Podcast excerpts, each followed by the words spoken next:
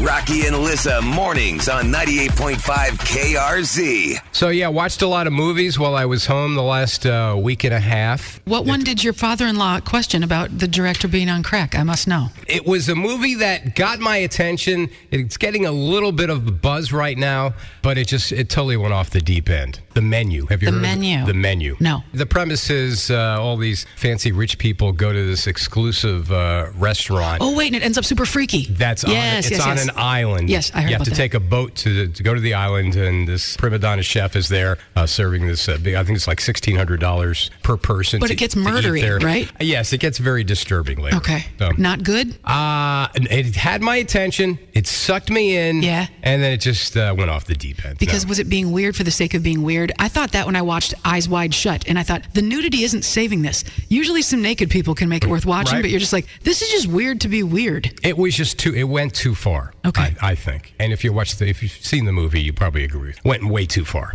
It kind of makes me want to watch it though. Yeah. I want to know what your idea of too far is.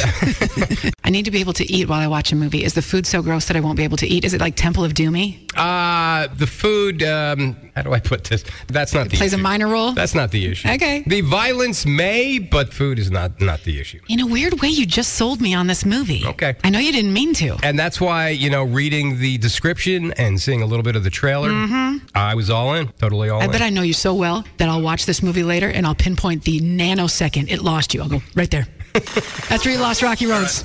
you get back to me. This episode is brought to you by Progressive Insurance. Whether you love true crime or comedy, celebrity interviews or news, you call the shots on what's in your podcast queue. And guess what? Now you can call them on your auto insurance too with the Name Your Price tool from Progressive. It works just the way it sounds.